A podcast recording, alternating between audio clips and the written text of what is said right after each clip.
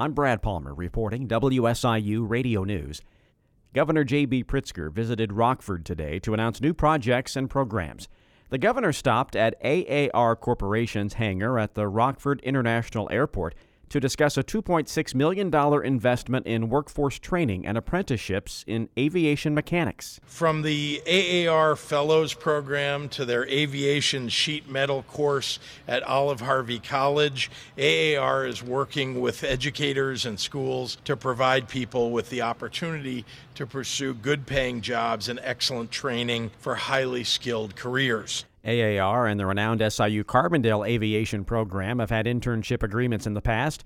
SIUC aviation students have also been employees at AAR's Wood Dale location. A new bill in Springfield would improve pay and training for an estimated 650,000 temporary workers who get their jobs through staffing agencies. Democratic State Representative Edgar Gonzalez Jr. unveiled the Temp Workers Fairness and Safety Act he says the main goal is to ensure temporary workers are paid equally to full time workers and receive proper training for their jobs. His bill would give state agencies the power to impose increased penalties against companies who do not comply. Just want to attack uh, bad uh, bad actors uh, and, and, make sure that in, in, the end too we're we're keeping uh, these environments as safe as we can uh, for temp workers. Gonzalez proposes similar legislation last session, but after consulting with state agencies, found it difficult to enforce measures due to underfunding. Unemployment numbers are in for Illinois, and jobs are up in all 14 metro areas. The Carbondale Marion metro area saw a decrease of 0.4% in unemployment rates, with the Rockford metro area having the biggest decrease at 1.3%. Counties surrounding the Carbondale Marion area saw an increase of employment in non farm educational and health services, leisure and hospitality, government, and construction. The Harrisburg area also saw an increase in non farm, government, educational and health services, information, and natural resources and mining employment.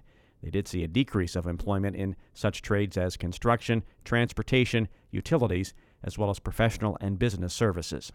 SIU is kicking off Black History Month with a variety of events starting February 1st. WSIU's Benji Jeffords has that story. Black History Month kicks off with keynote speaker Damon Williams, a scholar, educator, author, and leadership expert. He will be joined by SIU alumnus and musician Lee England Jr., also known as the Michael Jordan of violin. Only a handful of days throughout the month do not have an event, speaker, or activity to experience. Some of the highlighted events are a conversation with Ida Nelson about the Jett Hawkins law that prevents discrimination against hairstyles in schools. The movie The Woman King will play at the Student Center Auditorium. Most of the events are free and open to the public, but some require registration before the event. For WSIU, I'm Benji Jeffords.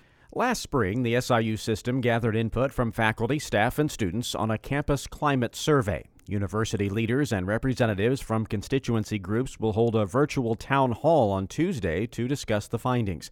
Some of the findings already released revealed the majority of faculty, staff, and students feel welcome and safe, but employees expressed concern about compensation and the promotion process, and students tend to agree their workload is too heavy. The virtual town hall will be hosted on the SIUC Chancellor's YouTube channel on Tuesday from 1 to 3 p.m. Questions can be typed into the comment area during the live stream.